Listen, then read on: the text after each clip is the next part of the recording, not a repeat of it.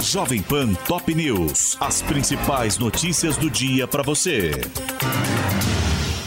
Olá, aqui é Paulo Edson Fiore e estas são as principais notícias de hoje. Arthur Lira retorna hoje a Brasília e inicia articulações para a volta dos trabalhos na Câmara após o recesso. Entre os temas mais urgentes estão o bloqueio de Lula a parte das emendas parlamentares, autorizações do Supremo para ações da PF contra deputados e a MP da reoneração. Resistência Islâmica assume ataque que matou três soldados dos Estados Unidos no Oriente Médio. Em nota, o Pentágono afirma que o bombardeio ocorreu em base da Jordânia, mas o governo local nega e diz que os drones atingiram posto americano em Al-Tanf, na Síria. Joe Biden prometeu retaliações. Queda de monomotor deixa sete mortos no interior de Minas Gerais. Segundo os bombeiros, a aeronave que saiu de Campinas, em São Paulo, com quatro homens, duas mulheres e uma criança a bordo, teria se desintegrado no ar antes de cair na zona rural de Itapeva.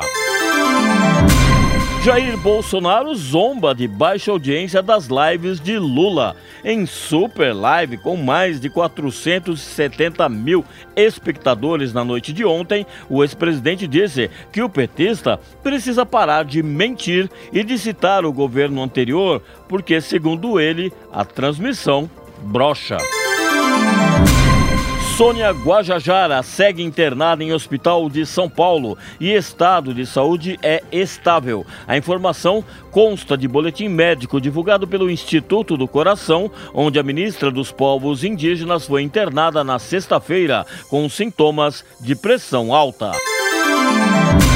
Acre registra o segundo terremoto em apenas oito dias. O sismo, de 6,5 graus na escala Richter, ocorreu no município de Tarauacá às 4 horas deste domingo, 6 horas em Brasília, e não deixou feridos nem provocou danos.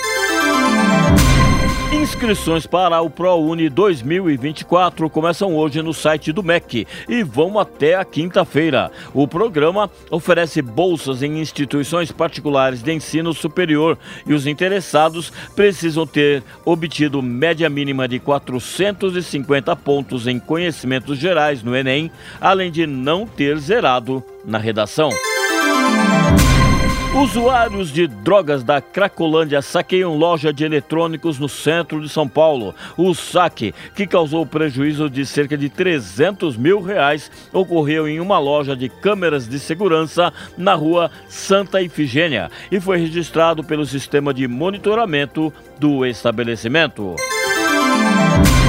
França e Japão se juntam aos Estados Unidos e mais oito países e suspendem ajuda à agência da ONU em Gaza. Os dois governos disseram que vão aguardar as investigações sobre as denúncias de que funcionários da organização estariam envolvidos no ataque promovido pelo Hamas contra Israel. Israel se reúne com Estados Unidos, Egito e Catar para debater cessar-fogo em Gaza. Após a reunião em Paris, o premier israelense Benjamin Netanyahu disse que ela foi construtiva, mas que há ainda lacunas significativas que as partes continuarão a discutir durante esta semana.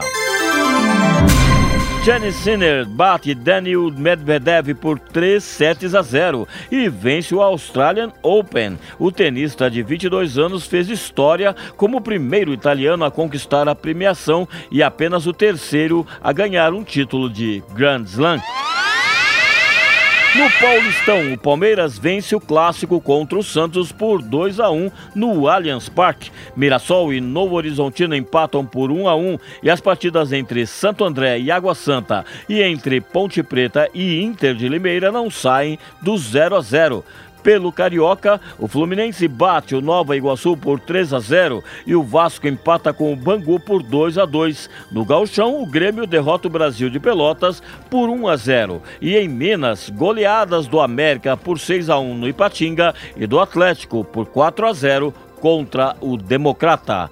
Este é o podcast Jovem Pan Top News.